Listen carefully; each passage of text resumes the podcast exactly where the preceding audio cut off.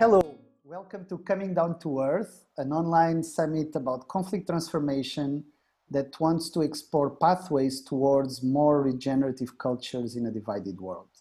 My name is Nuno da Silva. I'm uh, one of the hosts of the summit, together with my colleague, which is here with us today also, Ben Roberts. Hi, Ben. Hello. And Eva Schoenfeld, who couldn't be with us today.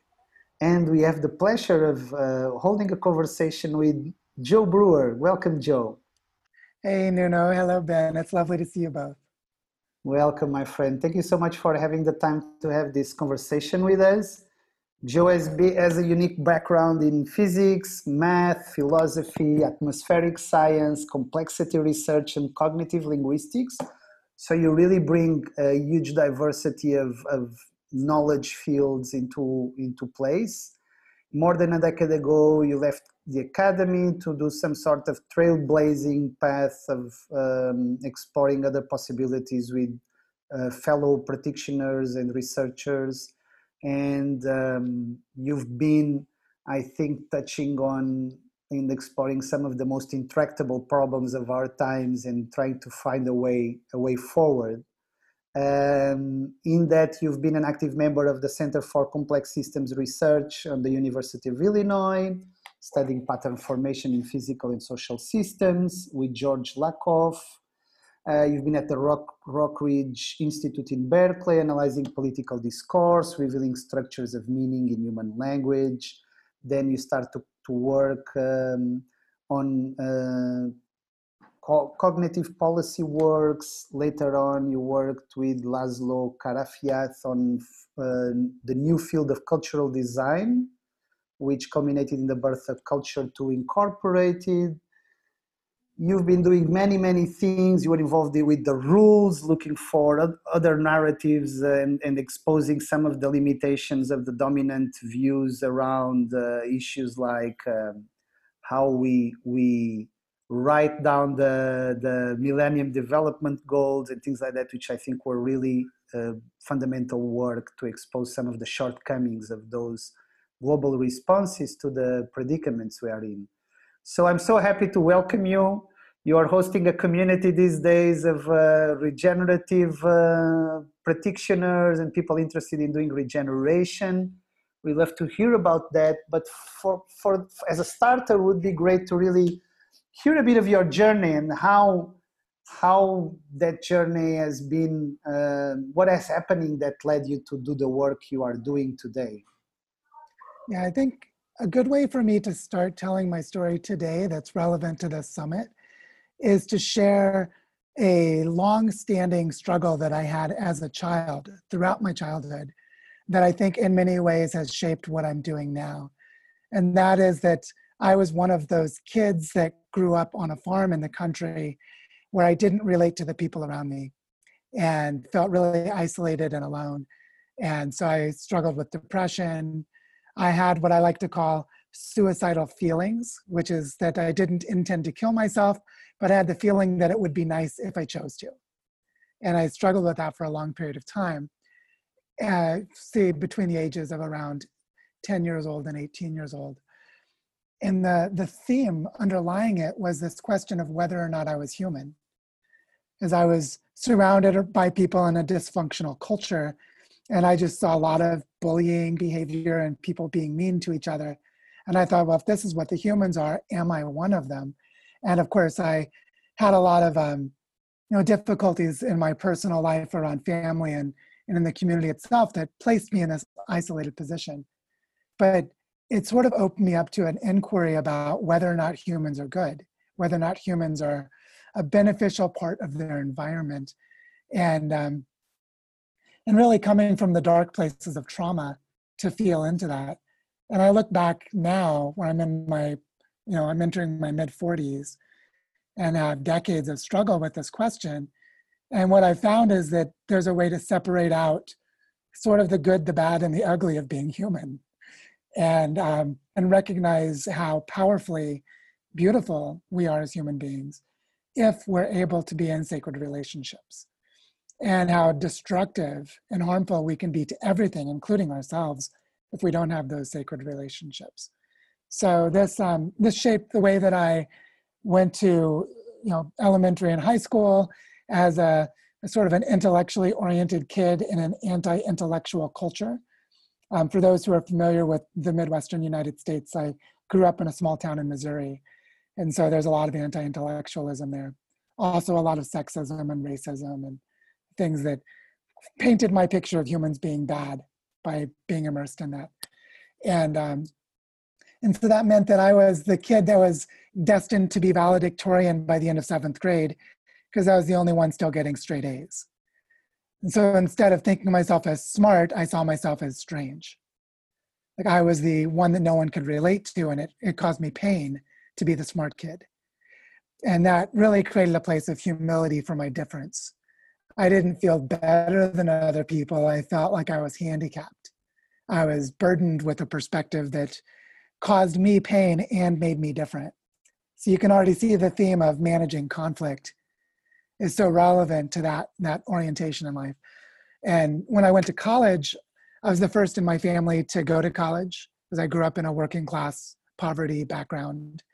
And, um, and I had a full ride academic scholarship. So four years completely paid for, study whatever I want. Instead of doing what a lot of people were doing in the late 1990s, which was treating college like job training for corporate life, um, which we now see in retrospect as a terrible thing that's happened to universities. It was really just getting started in the mid 90s. Um, that I felt like I had four years of just free reign to walk around campus studying whatever I wanted. And I didn't care about getting a degree. It was like someone had given me the keys to the candy store, but the candy store was a library and professors and academic programs. And so I just, I also should say I was an insomniac at that time, which was part of the reason I was so depressed. Is I was getting one or two hours of sleep per night, and that made it really difficult to process my emotions. And that meant that I would attend all of my friends' classes with them, as well as my own, and then do my homework in the middle of the night when everyone was sleeping.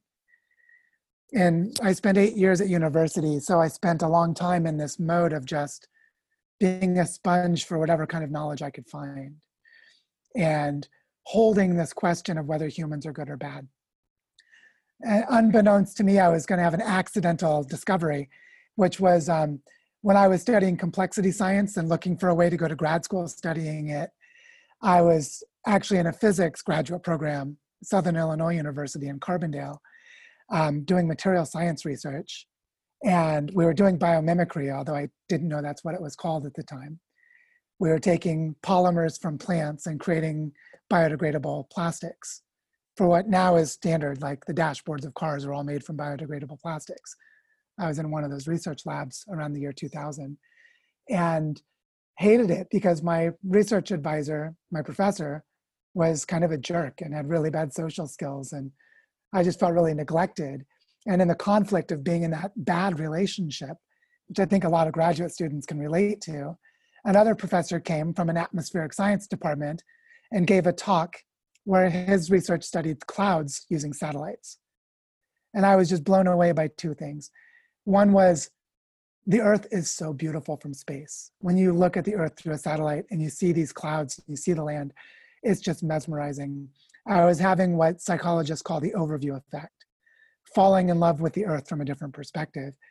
And the second thing was that as a physicist, you know, trained in physics, I had been taught that all of the important questions had been solved well before I was born. And here I was stepping into the field of atmospheric science where they couldn't explain why rain forms so quickly in tropical storms, which so, seemed to me to be a basic question that should have been figured out a long time ago. And what I was doing was looking into the face of complexity, that cloud formation for creating storms in the tropics is incredibly complex, but it's also an everyday experience. And so I was really struck philosophically by this, this domain.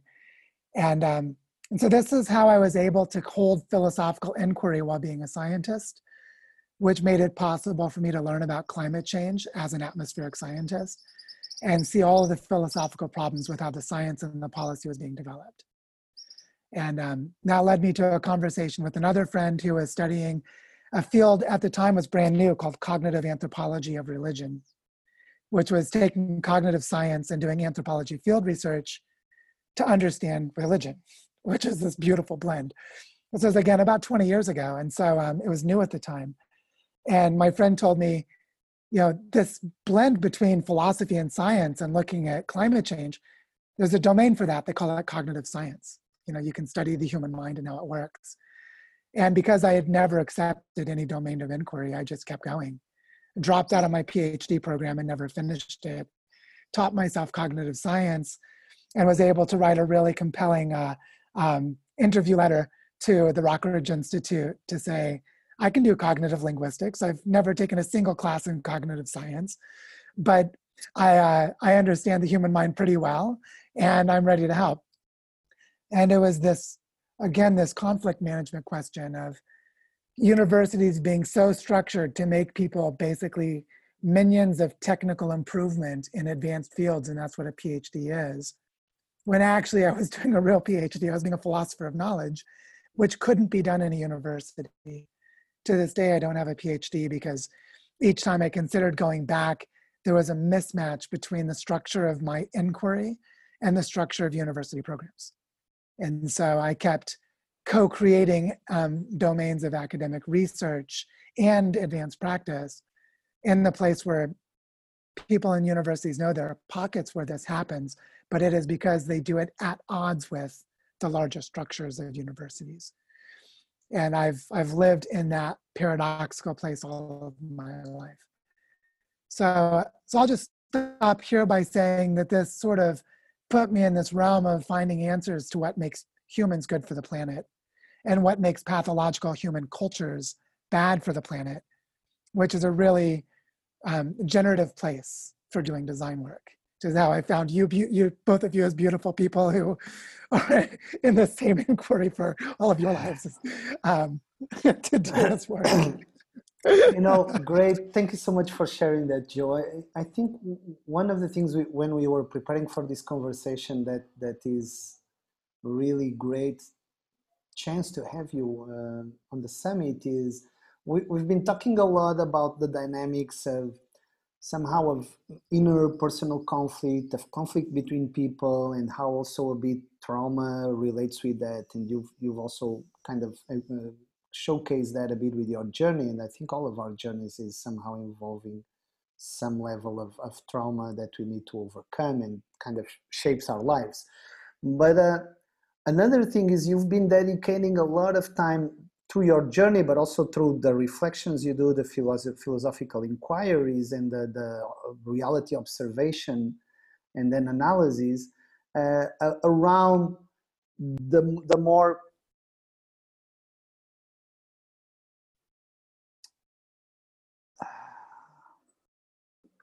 Everything okay? We're still here. Yeah, okay, you're still there. Something happened here with um, with uh, where are you guys? Ah, you're there. I'll, I'll cut the past this afterwards. Something happened because someone jumped on the on the um, on the account, but it's okay. We can ah. continue. Uh, so this you have this perspective of the more structural aspects we are in that kind of put us in a place where uh, on one side we keep stuck in dynamics of conflicts because of those structures in place. And on the other hand they the they are the result of the kind of views uh, world views and, and life views that that created them. And we are kind of addressing them with the same usually on the on on on, uh, on the outlook with the same kind of mentality so we are kind of stuck in patterns of response and I mean, it's clear you've been involved in, in some sorts of activism for many years. We've been, if you look at the last four decades or so, a lot of people have, have invested energy on change, but we are in a worse place now than we were 40 years back in the 70s, where we could really have hugely, significantly shifted our mm-hmm. direction and not be where we are today. So would love to really invite you to share a bit of what do you think are the kind of aspects of the systems and of our own place in the systems that keep us stuck in these dynamics that we keep keep moving forward in the direction that serves nobody or very few people in the planet and particularly not yeah. the planet itself yeah let me start by saying a, a, little piece of history from philosophy of science that's very relevant to this which is why Charles Darwin is described as one of the most important contributors to science in its history. And um, it's because prior to Charles Darwin's work, people who were talking about the patterns of living systems did not have a, a way of describing cause effect relationships. And so they were really bad at their methodologies for their philosophies. They had a lot of ideas, like Lamarck was famous for saying the giraffe stretches its neck to get to the food, and that's how its neck gets longer, but he didn't have a, have a good cause effect mechanism. And what Charles Darwin did was he meticulously spent decades looking at cause effect mechanisms in the real world, looking at beetles and sparrows and finches and worms and other things. And I think this point of view of looking methodically at the world and trying to understand the cause effect mechanisms is really, really important for why our social change efforts have failed. And so I'll give an example of, um, of a, a problem that we have, which is related to scales of cause effect relationships. Because one of our problems is that the cause effect relationships happen at multiple scales at the same time, and they're different patterns. So, one of the biggest changes that's happened uh, in human history is on the scale of geology and climate systems, which is roughly 10,000 years ago, we entered a warm, stable period called the Holocene. And if you look at the archaeological record, within the first thousand years of this Holocene period, agriculture began to take form in multiple places around the world. And then eventually, empires formed in multiple places around the world. And eventually, those empires wiped out conquered, displaced, absorbed, and destroyed most indigenous cultures on Earth. And so it's easy for us to point at one empire system and say it's bad, but what we can actually see is there is a geologic cause effect pattern of creating a stable warm period when in the previous ice age, which lasted a little over 100,000 years, is when the first evidence of human, truly modern human creativity emerged of ceremonial burials, of symbolic art. All of that is roughly in the last 100,000 years.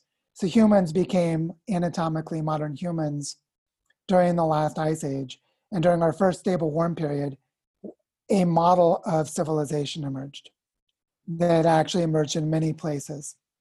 So we have this story of a cause effect relationship between evolution of human symbolic capacities and then a climate a situation that enabled those capacities to form complex human societies. Most of us talking about problems in the world today are not thinking that deeply back in time. And so we're not looking back to see how our ability to create symbolic cultural systems can create a mismatch between the evolution of human culture and the evolution of the biosphere itself. And so they're not looking at those cause effect relationships. And so this is a way of thinking that goes to large scales and to deep time that enables us to see root causes. And so that's one way that we can see something like another big change that's happened that most of us aren't able to wrap our heads around. And we can't wrap our heads around it because it's too big, is what happened with the discovery of fossil fuels. That roughly 200 years ago, a completely new model of social organization came into being that depended on a non-renewable resource, which we've nearly depleted. So we're coming to the end of the fossil fuel age, and there's nothing we can do to stop it from ending. And so a lot of people are trying to figure out how to continue this model of social organization with an ephemeral and temporary period of depletion. And so this includes the exponential growth of human population in the 20th century and the green revolution in industrial agriculture, both of which would have not been possible without fossil fuels. And so, so we're in this weird time where we're trying to solve problems of causation without having a multi-scale way of thinking about causation. We're not able to think in geologic time or evolutionary time, which by the way, for human evolution, to get to this point of symbolic culture, there's about a six million year story our most common ancestor with the other great apes is about six million years ago. The first evidence of symbolic metaphor is about three million years ago with the development of Stone Age tools, seeing a rock and projecting a metaphor onto it of it being a cutting tool. And so we're looking at this multi-million year evolutionary process that gave rise to our present predicament. So I, I say it this way because when you, know, you ask the question of how do we see these structures that we're trying to work with, and how do those structures keep us from solving problems? One of our problems is a linguistic problem, which is we don't have a language for cause effect relationships that lets us even see this. So most of us are flying blind. Yeah, so it's like and, lang- language calcifies things, right? It fixates things, and you're you're giving this perspective that I think is really important. That we always need to see things in movement because everything is in flow. If we don't see the movement, then we don't understand mm-hmm. the mm. patterns and the relationships, and then we have a very limited capacity to understand what's really at stake, right? Yeah, and also there's a kind of entrenchment that occurs. So let's take um, like fossil fuels and you know the steam engine and the industrial revolution and the big story of techno political change. It depended on a really powerful innovation of the 1470s that happened in Venice that I think it was Stephen Johnson wrote a book called something like uh, The Invention of Ideas, um, which which tells this story. That's where I learned this uh, this story, um, but I think he got it from some other research. Is in the 1470s in Venice, there were these merchants who were managing large cargo supplies from ships, and they needed to have a way of managing who owes whom money. Someone comes in and buys something from the cargo ship, or someone invested in the, the fleet of ships six months or a year earlier, and now they're going to get what they paid for. And they needed a management system for this. And they cre- created something that was completely novel at the time, which now is known as double entry accounting. You track the profits in one booklet, and you tra- track, uh, track the costs in another booklet. And you enter the value in both places. Well, double entry accounting is what made pop- possible the invention of corporations was there was a management system for tracking investments so a group of people could invest together. So it's not by accident that in 1499, the first stock trade company was invented um, in, in the Netherlands, this uh, Dutch tea company, which was a group of people could create profit and loss sheets for 10 people or 100 people to track their investments. So notice how this ability to track investments creates a cause effect environment people can distribute risk, which is an effect of managing the investments. They didn't have the management tool with this accounting system, they couldn't track that risk. That's what allowed the scaling of management, which gave rise to corporations. It's also what gave rise to governments for national, um, uh, for, gov- for, for nation states. So nation states use the same accounting system capabilities that corporations did. So it's not an accident that corporations and nation states became deeply entangled with each other. And then later comes the Industrial Revolution and fossil fuels, which become activated by these scalable management systems. So if we don't understand these cause effect relationships in this developmental history, here we are in the 21st century grappling with something like corporate money influences government decision making and all of it is around profit and loss, which converts the entire planet into a system of commodities, which destroys the entire biosphere. What's the result? Human extinction. And so this pattern needs us to understand these cause effect relationships. And so if I'm an activist doing something like trying to protect the rainforest in the Amazon, and I have no understanding of the cause effect relationships of scalable accounting and the deep integration of na- national governments and corporations, I'm going to work at the wrong level of causation. I'm going to try to stop something like this mining company is going to come in and extract something, and that's going to destroy this forest. And I have no understanding of the deeper patterns of causation that made that happen. Which means even if I stop it in this valley, there are 10 other valleys that the same thing's happening in, but I don't see the larger system. So my success is overwhelmed by the larger systemic pattern. And all of us doing um, systemic social change, we live in this paradox. So it's, it's, a, it's a really big struggle for us.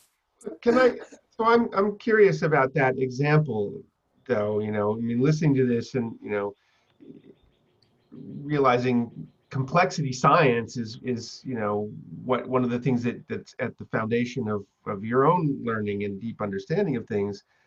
So help me to to to to parse through this because part of what I've learned about complex systems is that cause and effect is really quite hard to understand inherently because of, of all these feedback loops, right? And and and so you look at the the Cynefin framework, for example, right? If you're working yeah. in the complex domain, you you can't assume that you can map cause and effect, so you have to use a sort of probe, sense, respond kind of an approach. So there's that sort of question about yes, it's useful to recognize all of this complexity in this deep time in this history, but what does that actually mean here and now for this valley with this mining company?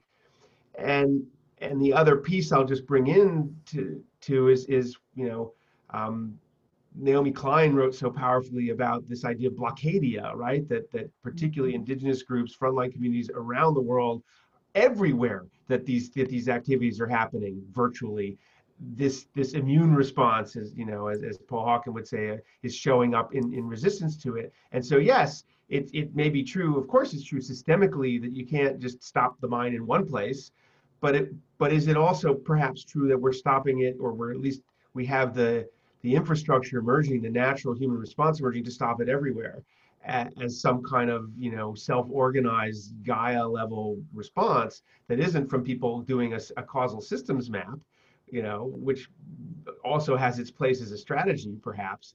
You know, I'm thinking of REAMP's success in stopping coal-fired, you know, power plants in the Midwest, for example, based on you know real hardcore analysis there. And I think there are real limitations to that approach too. So, so I don't know what you, yeah. how you want to riff on all that, but. Uh, yeah, well, one thing that I think is really powerful is what happened with the development of digital computers and how it made it possible to study complexity. Because one of the things that was developed is um, became known as cellular, cellular automata, and now the common name for it is agent-based modeling, which is ways of creating rules of interaction for some quote unquote agent, because it could be many different things depending on what someone's studying. And then they look at the rules of interaction for those agents. And then they design games right based on the rules, and then they look at patterns that emerge. And one of the things that comes about is that there is a distinction, a phenomenological distinction between upward, down, uh, upward causation and downward causation. And when we're able to clarify this, that there is a difference between upward and downward causation, then we can look at the relationship of each of those as phenomena to a given situation. So there might be a specific valley where there's a mining company doing something and a resistance to it. And we might ask, what is the downward causation? Which means, what are the entrenched structures of the system that shape what is and is not possible to do in this valley? So there might be specific historical relationships of land grabs and inequality of land ownership, for example, that are structural uh, restraints within the context. And they are having a downward causation effect. They're the system, in a sense, opposing or oppressing or limiting what can happen. And then there's upward causation, which is about how do we change our local interactions to alter how the global system behaves, which is where a lot of community organizing happens. And when one happens without a good understanding of the other, it, there's a blindness that occurs. And when there's an awareness of both, then the pathway is more, I'd say there's more potential of transformational change. So it's partly about recognizing that there are different kinds of causation in play at the same time. That when the community organizers or the campaign designers, the people who are trying to create the change, if they are astute observers of these different kinds of causation, they can hold the paradox. And we see really good examples of that when it occurs. Um, and then you have things like, um, I remember Glenn Page telling me a story. So Glenn Page is I think Ben, you know him personally, right? Or maybe you don't, but he lives in Maine, and oh, you should know about Glenn Page's work. He, he was among the first people to create training programs in um, in uh, coastal estuary restoration, doing conservation management for coastal estuaries, and that that body of work required this upward and downward causation to be held. And Glenn Page has worked closely with Steve Waddell on the Transformation Systems Forum, the SDG transformations work, um, where I'm sure you have a lot of overlapping friends. And Glenn told me a story of um, something that happened in, I want to say it was Sierra Leone, but I it might have been Ghana. I just don't remember because uh, he told a few stories around the same time. I'm blending which one it was. But he told a story of doing a redesign of the political economy of a coastal estuary, where they basically looked at the, the levels of decision making across the government and a kind of ethnographic study of how the actual fishery was managed. And one thing they noticed in the local interactions that was turned out to be really important was all of the men had the fishing boats and all the men went out and did the fishing while all the women stayed on the beach and kind of sold fish as local merchants and received the fish from their husbands when they came back. And in a superficial way, you could think that the men were the one managing the fishery. The men had the fishing companies.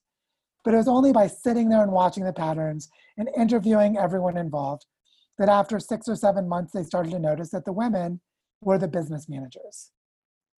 You know, the men went out and got the fish while the women were preparing to manage the market that day.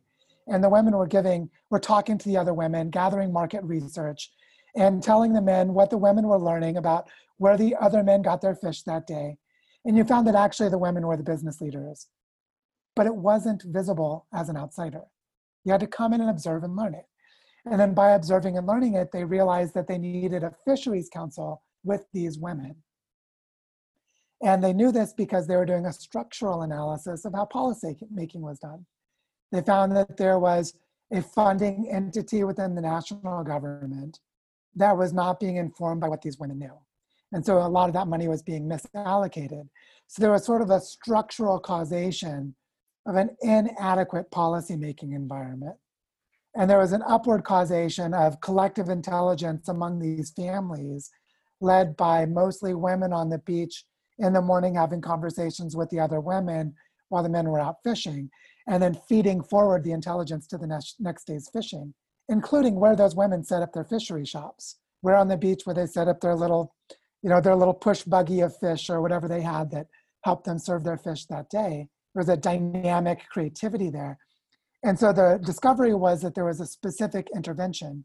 If they created a fisheries council that could pull forth the intelligence these women had, that they could start to change the ownership and management of the fishery through those women and their families that could receive funding from the national government. And as a result, in the span of two or three years, they changed the, the, the whole management system of the fishery. So upward and downward causation were both incorporated into the process. And this is because people like Glenn Page had learned complexity and had managed both patterns of emergence and ethnography and anthropology research and policy analysis and structural causal mapping. And so there was a team of people doing all of this together. By the way, this has a name. It's, it's called developmental evaluation. So anyone who wants to go and look at it, Michael Quinn Patton is the person named for convening this body of methodological design of developmental evaluation that does this work. It's managing emergence with top down and bottom up both incorporated.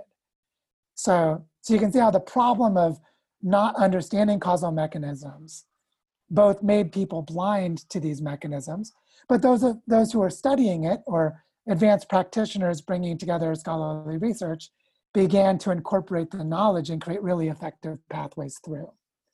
So it's not top down and bottom up, it's the third way, which is managing the emergence of bottom down and top up, or top down and, and bottom up together. It's like reconciling, reconciling those two. Yeah, it's a paradox that is reconciled yeah. in practice. And, and I know Ben is, um, you're, you're swimming in this body of practice. A lot of it is actually what you do. And so I'm just sort of naming back and honoring that because it's this is so important to understand that one of the reasons we've failed for so long is the lack of this coherent understanding of cause effect relationships.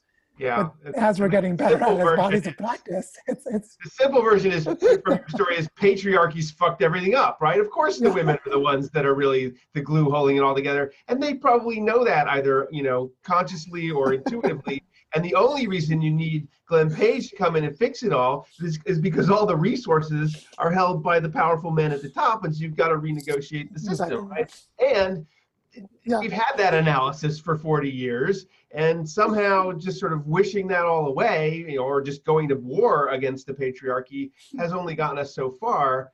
It, it reminds me of, of our conversation you know, with, with Glenn Bur- Guy, Guy Burgess yesterday, where there was this sort of balance between, on the one hand, um, you know, the need for for things to for existing systems and institutions to be taken apart and and put back together in new ways. So things need to fall apart, and we need to be putting pieces back together. But this fear of Humpty Dumpty, where if it falls apart too much, we can't put it back together.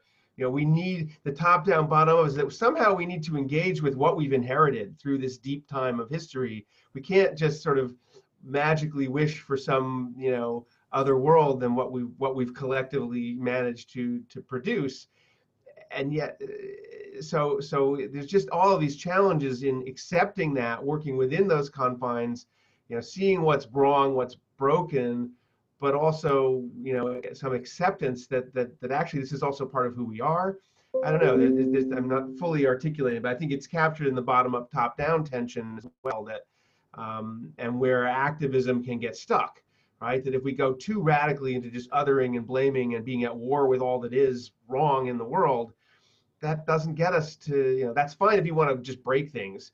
But if you want to build new things together that require more or less all of us to collaborate globally, it's probably not going to be enough, you know?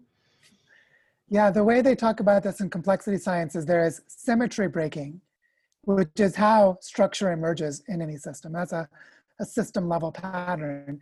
And then there's local rules of interaction. And it turns out the local rules of interaction give rise to the symmetry breaking, but the symmetry breaking constrains how the rules of interaction play out. And they both happen at the same time. And so there's a flexibility of holding paradox, which is a psychosocial developmental capacity. Let me unpack that. Psychosocial developmental capacity people have to learn a psychological capacity to hold nuance and uncertainty. There's a social capacity to encourage and support that during times of hardship because uncertainty and confusion create anxiety and cause some people to want to reduce their anxiety. So there's a social support for holding the psychological development. And it's a developmental process because humans don't have this when they're young, they have an innate capacity to develop it and so it needs to be developed. And so there's an educational implication there.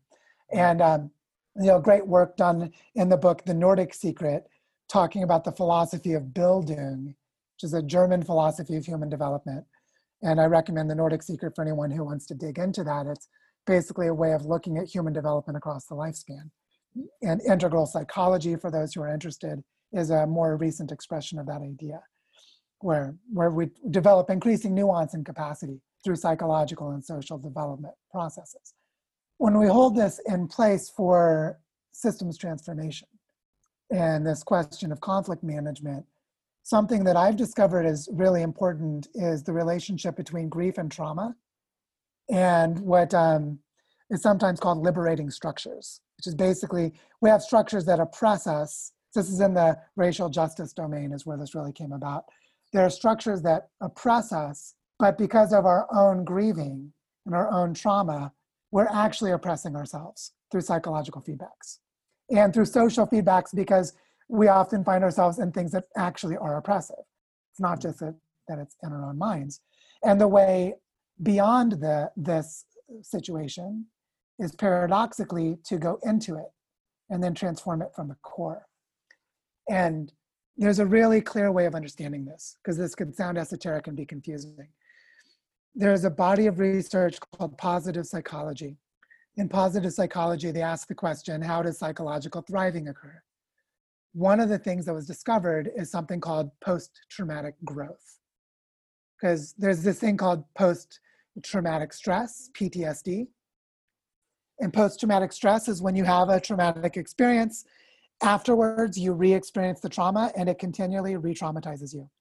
Mm. So the question of post-traumatic growth is, when someone has a traumatic experience, how does it make them more resilient and more capable?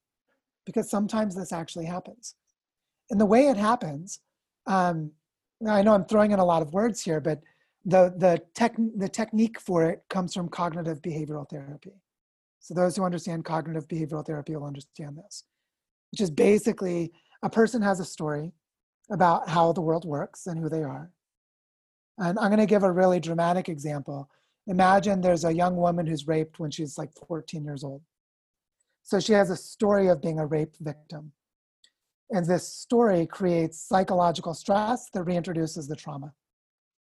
And from within the story, she can't change the story because her own grieving process is inhibited by the trauma. She's in a stage of grieving where reminding herself of who she is, being a rape victim, reintroduces the trauma and suppresses the development of healthy response to trauma, and she stays in a stage of grieving. What cognitive behavioral therapy would be would be to have someone who's outside of that story that re- re- reproduces its conditions of trauma and asks questions about the story. Like, I noticed you were saying this about your victimization is that really true? And then from within the story, this person can start to realize that they are living a story habitually and that they can choose to change things about their story. What they're doing is they're creating a scaffolding around the story. The story of victimhood creates a place for them to create a new pathway of growth. It's where like, they can go. If yeah. I understand correctly, Joe, is like shifting from uh, being uh, uh, having our, our actions uh, defined by what we want to avoid at all costs of not getting into traumatic situation again mm. and starting to understand that and shift to these are the things i want to bring to life so it's like because yeah we can very easily if we are deep, deeply traumatized and in shock to really get stuck on what we want to avoid at all costs and then all our stories a, a repetition of that until we actually yeah. can free which is looking at what is really one right. affirm in life is is that that's is right. that in practical yeah, right. terms okay and then also there's this thing about relational frames which is you reframe your relationship to yourself so i'm no longer a victim this is an important step, right? You create victimhood is now a concept, so I can reflect on it as an object of thought, which creates an emotional distance, which allows me to be a different self who is meditating on victimhood. Now I have an emotional space to begin to manage my emotions. From this space, I can start to transform my story. I am a person who has been victimized. So in, this, in the example I was giving, I'm a person who is victimized by rape. Well, now I have a pathway of empowerment because now I can become someone who can use this traumatic experience to help other people who have traumatic experiences. And I'm sort of uniquely capable, meaning I can help because I had the traumatic experience. If I didn't have the traumatic experience, I couldn't help. So I've now performed a kind of emotional alchemy.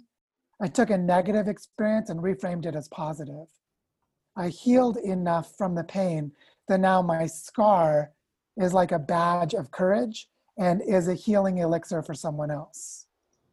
Yeah? I, I just I just want to add one thing, Joe, that perhaps you can also kind of refer shortly, but is this sense of, and I'm going to kind of uh, mention a bit of the works of um, of Paulo Freire and the, yes, the, the whole idea of pedagogy of the oppressed, because there's something more into this that you are telling that is how we can work through trauma in a way that we understand trauma not like you know it's it's the person but it's a phenomenon that acts, uh, happens emerges from an experience in a way that we can also recognize in us also the potential to be you know to be an oppressor. Because what happens often is we, we get caught in these patterns where oppressed often becomes the oppressor. And so there's this kind of thing of as we yeah. shift the relationship as, as we shift our understanding of our experiences and the relationships that are at the core of those traumatic experiences then we also kind of liberate the the oppressor because in a way that that energy yeah. gets gets freed fred um, so yeah, i wonder if we could apply that you know the, to the the rape of the planet right the mining companies the fossil fuel industries are raping our mother we have this collective trauma, those of us who are aware of, of how deeply destructive this is and the course we're on, we've got these oppressors, these oppressive systems, as well as individuals within those systems, we have to engage with and, and transform. And is there is there something in what Nuno just named, you know, when you when you take that analogy to that level, that that gives us some way at least to unpack what we're doing now that might not be working you know as Nuno framed yeah. it earlier I don't know if it was during when we were recording or not you know here we are you know this this work of resistance and activism and imagining different ways of doing things is at least 40 four decades you know in the making if not if not more and yet we're we continue to accelerate in the wrong direction in so many dimensions so what can we learn about you know what needs to fall apart you know, in, in order for us to hmm. to be more effective and as as we continue yeah. to work. Well, one thing that I learned when I was doing frame analysis, and I was working as part of the team at the Rules, we were studying poverty, inequality, and climate change, sort of our, our primary focus areas. And one of the things I gradually came to realize was the work on political framing was actually work on cultural trauma that all, and I developed a hypothesis that political activism is rooted in trauma and activism is a trauma response. And I started to see that as, uh, as something I was experiencing because I was studying discourse. So it might be 10 million people all talking about the same thing. And if you start to look at the patterns, and under the patterns are psychological phenomena, I saw a lot of trauma. And so I started seeing that reframing discourse was cultural healing. At least that's, that's the attempt. And then it mostly didn't work when we were doing it. And so what I started to do uh, was I started to look at the stages of grieving and I started to reframe my own messages to exclude everyone that was early in their grieving process and have those that were late in the grieving process self-select in. And I did this in a specific way that really upset a lot of my friends. So around 2017, I started doing this. Um, I, this is also when I started to, I'll, I'll, put my fingers up and say, I started to become famous. I started writing blog articles that would virally spread and several hundred thousand people would read them. And so I was becoming a public intellectual, becoming famous. And because I study discourse, I watched the discourse around my own articles. And I watched a pathology emerge because the scale of the discourse was too large. I was talking about cultural trauma with no, man, no ability to therapeutically manage 100,000 people. And so I was basically creating, I was re-traumatizing people with a story of healing. And yeah, I could opening see it in wounds, structure. Opening wounds you cannot heal in that. Moment. Exactly. And so what I decided to do was to start writing about what I thought was important. And the way I did it was I only wanted to talk to people who were ready to have the conversation I was having. And so I didn't want all the people who were reacting like, Joe's a white guy. You might be a, a white supremacist, uh, sexist, racist, blah, blah, blah. Insert, insert my oppressor trauma. Like, I was like, I'm not having that conversation. I had that conversation 10 years ago in my life, but that's not where I am. I'm having the conversation around nuanced systemic patterns, and you can't have nuance when you're in that trauma response. And so what I did is I started writing about planetary collapse. And planetary collapse happens to be true and real, but most people aren't ready to deal with it because they're not at the stage of grieving yet. And so I started writing about planetary collapse where I went from 100,000 people reading my article to 500 people reading my article, but they were all the right people. Meaning they were all people that I wanted, I actually wrote that article for them. I hmm. wrote it to have a conversation with those 500 people. And, you know, I was clumsy at first. I had to learn how to do it. But this culminated in me giving a workshop, a five day long face to face workshop called Managing Planetary Collapse, where the title itself will piss a lot of people off. How dare you say you can manage collapse? How dare you say collapse is happening? Like it would basically cause a lot of people to self select out, and very few people would self select in. And then I would have 20 people come to this workshop for five days, and we would form deep transformational relationships because we were all ready for the conversation. And so this is how I learned to practice regenerative, regenerative design in a psychosocial context. And so, so you can see how important it is to understand the grieving process and the trauma process to be able to manage a discourse.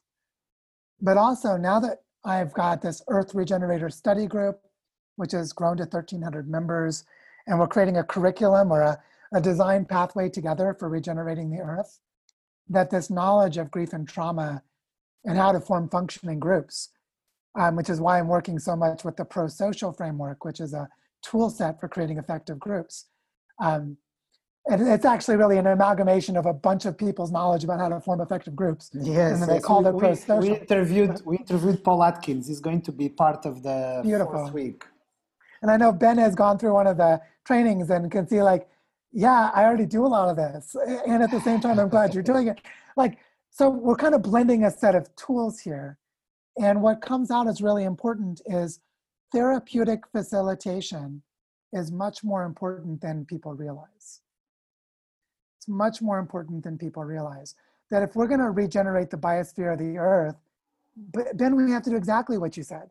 We have to go into this oppressor context of how did we create a human culture that has raped the planet? How do we do that? Well, there's therapeutic facilitation for how to do that. But we have to do it to ourselves, for ourselves, with each other to be able mm. to do it. So this I'm fixing the problem that's out there is misframing the problem in a really fundamental way, which gets back to that discussion of causation. If I don't understand the causal mechanisms of my own grief, I cannot participate in a regenerative way in the problems I'm try, trying to solve. Yeah, so there's this Yeah. kind of sense of turning the the the lenses to to ourselves, and that also for me is and is bringing us to the inside of the system because there's often this sensation of that, that, that the disconnection goes also to the level of saying i'm disconnected from everything that made this world the way it is and i'm just a, a kind of helpless uh, hel- helpless victim of all this and instead and and this allows us to shift into what is happening inside of me that is kind of shaping how I show up, and then what is my role within the co creation of the system. So, to look from a third perspective, but inside the system, not Yeah. as something out, out of it.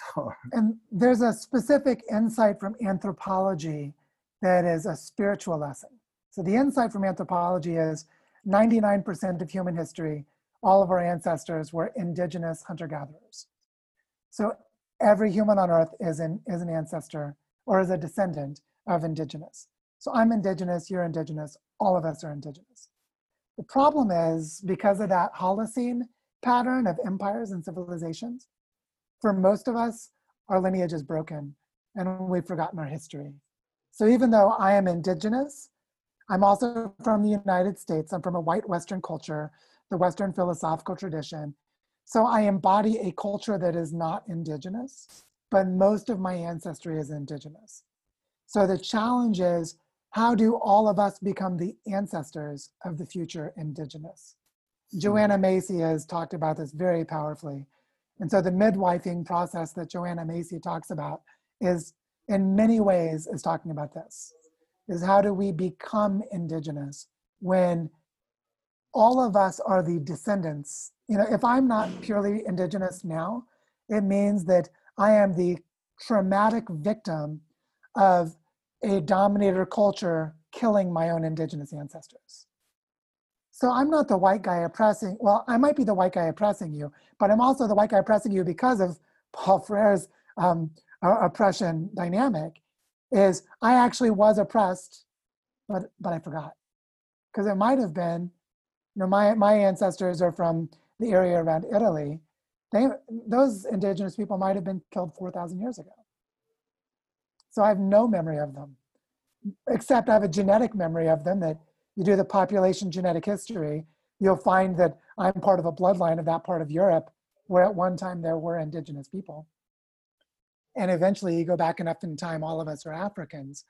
And so this, this understanding of cultural indigeneity, and this relates to something that I want to name that's now future oriented, which is the idea of bioregional scale regenerative economies, how to create economic systems that are regenerative. Which is the way to keep humans from going extinct and how to heal the planet. It turns out a bioregional economy is just a subsistence hunter-gatherer culture that we've modernized. So the only sustainable cultures in human history were trade networks of indigenous people who had completely local material flows.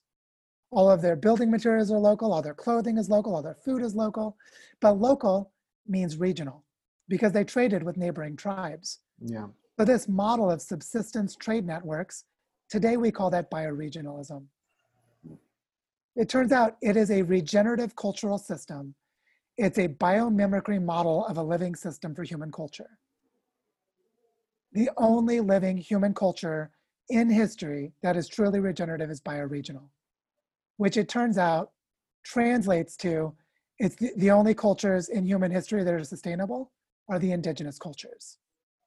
That doesn't mean we need to kill off all non-indigenous people.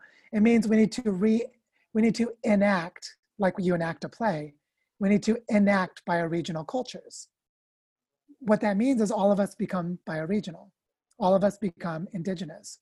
So before we started recording, Ben was eating an everything bagel and we were laughing about how the everything bagel was this blend of globalism for supply chains, but also a deep indigenous ancestral culture because the Jewish people once upon a time were indigenous.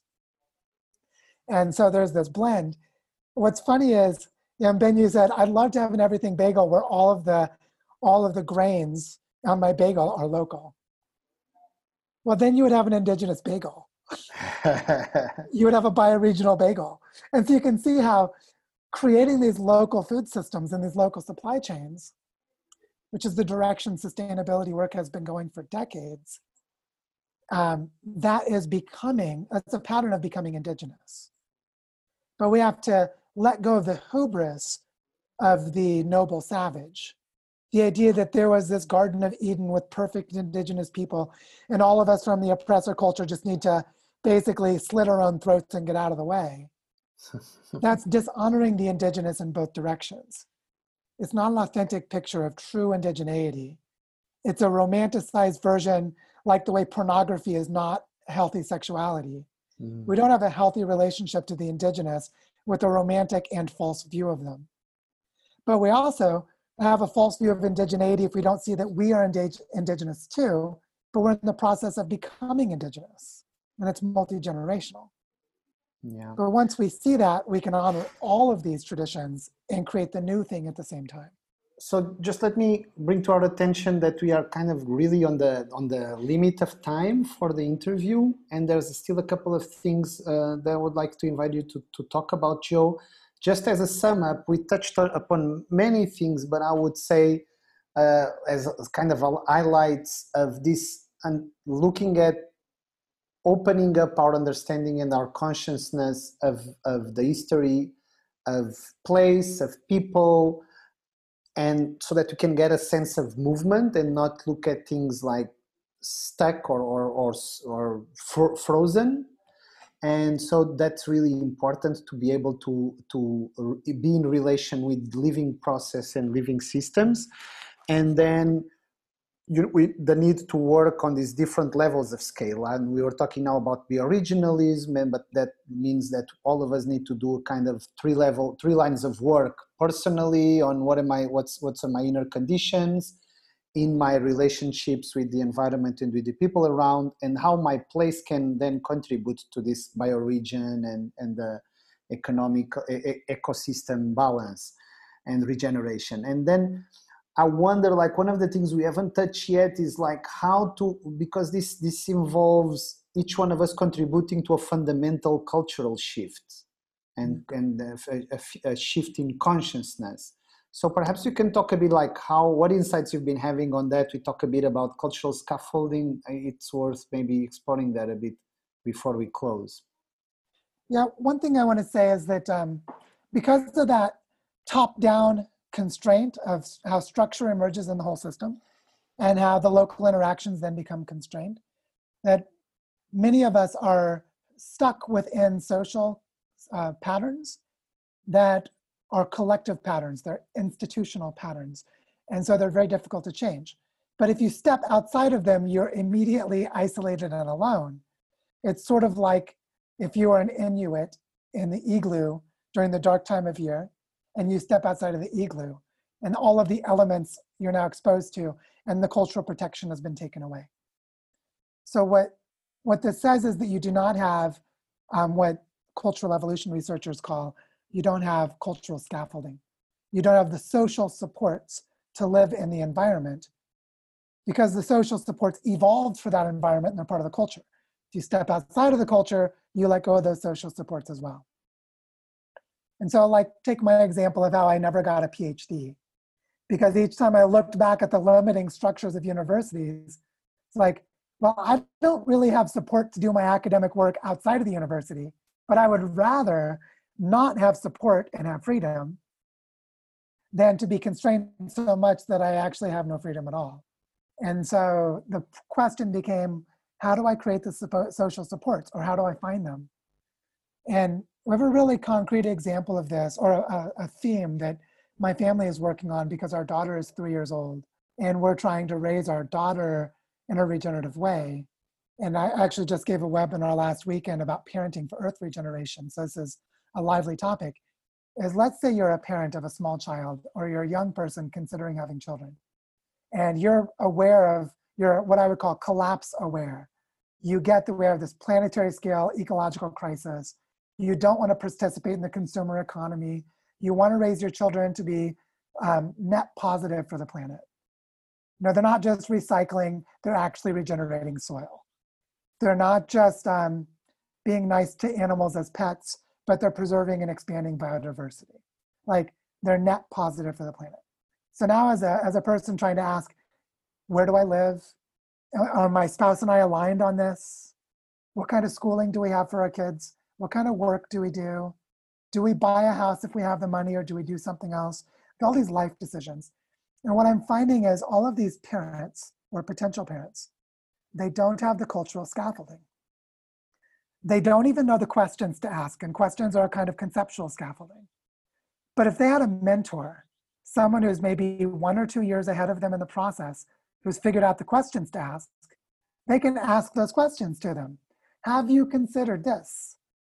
That's a question. And so this cultural scaffolding, these social supports, which are relationships between people, are where a lot of this cultural transformation gets frustrated and doesn't happen. People see too many choices and they don't know how to make them. Or they're not connected to someone who can give them good advice. Or everyone around them has pathological behaviors, and so all they see is what they don't want, but they don't see what they do want. Yeah, you remind me. You remind me of this expression from Margaret Wheatley of the creating islands of sanity. Yes, so how we yes. can hold these spaces where we can embody different ways of being in the world together. Exactly this. Margaret has nailed it with that metaphor, because we're we're creating archipelagos of culture. Because mm. here's the thing about an archipelago that takes Margaret's metaphor and goes one level deeper. Um, not that she didn't think this, but just it's not said in that statement which is why are there these islands of coherence? Because there's a plate tectonic pattern, a fault line that is forming all the islands. And all of the islands are connected by the same deeper pattern of formation. And so those of us who are designing for cultural change, we don't just find the islands of, sanity, we go to the deeper levels of pattern formation and say, what is the plate tech? You know, Hawaii is a chain of archipelagos all of the islands are formed because there's a fault line where all of the magma is pushed upward. And as the tectonic plates move, more islands form. So how do we do that plate tectonic work for creating islands of sanity? So what are, the, what are the fault lines of our society, right? Yeah. But I also see you as a volcano, Joe, right? I mean, the, the larger shifts are happening, and then, you know, who's the source of the magma that can actually build the island yeah. that we can stand on? And, and you know that's that's where i see the the, the struggle and the beauty and the and you know the the pathos in your in your whole story this this you know you as the outsider witnessing and understanding and seeing the system from a you know from a level that that is not generally being appreciated and you know the both the, the, incredible value that brings but also how challenging that that's been for you in so many contexts. And i think there's a fractal of that for all of us, you know, working for this systemic change in the midst of a dominant paradigm that's generally seen as broken, but but you know the answers mostly we're talking about and reaching for are taking us backwards and are trapped within that old thinking still. Yeah, I invite you to wrap, wrap up also, Ben, so that then Joe and I can also wrap up. That, that's my wrap up. Okay, thanks so much. Joe, you wanna you wanna say something before we close, like something you feel really important to to leave our audience with? Yes, I want to give a brief lesson about compost because part of our grieving process has to do with death and permanence. And if you study ecology, you will learn about something called ecological succession, which is there are pioneering species that enter a degraded environment. But by their own decomposition, as their bodies break down, they place the nutrients in the ground for species that can to- that could not tolerate the more degraded environment. And this creates a pattern of succession where new species enter and replace the old species. That entire pattern has a name, it's called composting. All of the nutrients are recycled into the bodies of other organisms. Now think about cultural composting. We have a huge infrastructure. The bigger this global system is that is dying, the more compost we have as it dies. So instead of trying to keep it alive because we're afraid of death, as my friend Martin Kirk, who I worked with at the Rules, he said it so gently. He said, I'm not fighting globalized neoliberal capitalism anymore. I mean, I'll help it, I'll help put it to bed.